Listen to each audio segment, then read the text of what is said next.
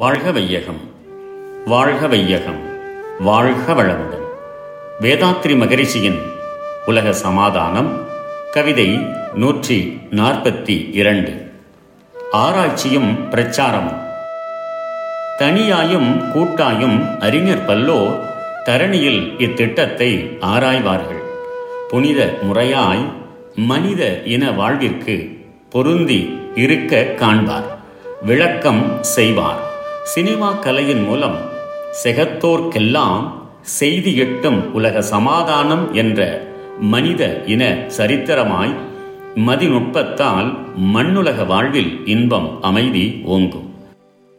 உலக அறிவாளிகள் பலர் தனியாகவும் கூட்டாகவும் இந்த திட்டத்தை அலசி ஆராய்வார்கள். இது மனித இனத்தின் வாழ்விற்கு எந்த வழியிலும் முறையிலும் பொருத்தமானதாகவும் மேன்மையானதாகவும் இருக்கின்ற உண்மையை அறிந்து கொள்வார்கள். மற்றவர்களுக்கு இந்த திட்டத்தையும் இதன் சாதக பாதக நிலைகளையும் விளைவுகளையும் அவர்களே விளக்கி பிரச்சாரம் செய்வார்கள். மனித இனம் தொன்று தொட்டு வாழ்ந்து அறிவின் உயர்வாலும் செயல் திறமையாலும் கண்டுபிடித்த எல்லா கலைகளும் ஒன்று சேர்ந்து விளங்கும் சினிமா என்னும் கலையின் மூலம் இந்த உலக சமாதான திட்டம் உலகெங்கும் பல மொழிகளிலும் மூளை முடுக்கில் உள்ளவர்களும் பாமரர்கள் குழந்தைகள் கூட அறிந்து கொள்ளும் வகையில் காட்சி படங்களின் மூலம் விளம்பரப்படுத்தப்படும். எல்லா மக்களும் இந்த திட்டத்தை இந்த காட்சிகளை மனித இன சரித்திரமாக அதாவது ஆதி மனிதன் காலம் தொட்டு கல் இரும்பு மின்சார அணு ஞான காலம் வரையும் இறுதி லட்சியமான உரிமை தத்துவம் ஆத்ம ஞானம் உலக சமாதான அகில உலக ஓராட்சி அடைதல் என்ற எல்லை வரையில் கண்டுகளிப்பார்கள். அதன் விளைவாக உலக மக்கள் உள்ளத்திலே வாழ்விலே புரட்சிகரமான முறையில் அமைதியும் அன்பும் இன்பமும் ஓங்கும். வாழ்க வளமுடன். May the whole world be blessed by the divine. World Peace by Yogiraj Sri Vedatri Maharishi. Poem 141 and 142 comments about this book. This book, World Peace, was published in Tamil in 1957. After publication, I heard comments that it contains very revolutionary ideas and must have been written by a madman, and a sane man would not dare to write such a book. Another group of people appreciated the World Peace Plan and demanded its second edition. However, within these intervening 30 years, I see that the leaders of mighty nations and intellectuals in all fields of life are now emphatic about the need for world peace. Yet one fact is not understood. Whose is the power to stop wars and bring peace?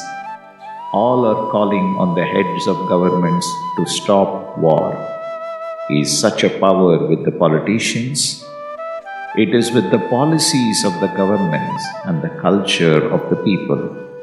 No politician, no religious head, no multi-millionaire, and no industrialist can stop war. Nobody yet has presented a practical plan to do so.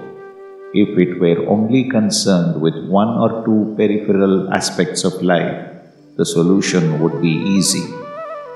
However, unless all the fields of life are encompassed, viable plan for world peace is impossible.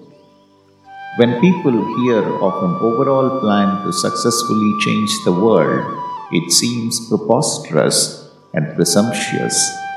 They cannot digest it. I don't say that they cannot understand. Many could if they sincerely thought it over. If this project is propagated well through newspapers, television, and other media, the majority of the people will begin thinking about the necessity of peace and the method of achieving it. The world history thus far has accumulated many incidents which changed the life of mankind in every nook and corner of the world. Adoption of this plan will be a most remarkable incident in the history of the world. In the coming years, some piecemeal plans for the reformation of society will be drawn and carried out. Ultimately, all such transformations will collectively be seen as this World Peace Project. May the whole world be blessed by the Divine. நம் கடமை அறவாழ்வின்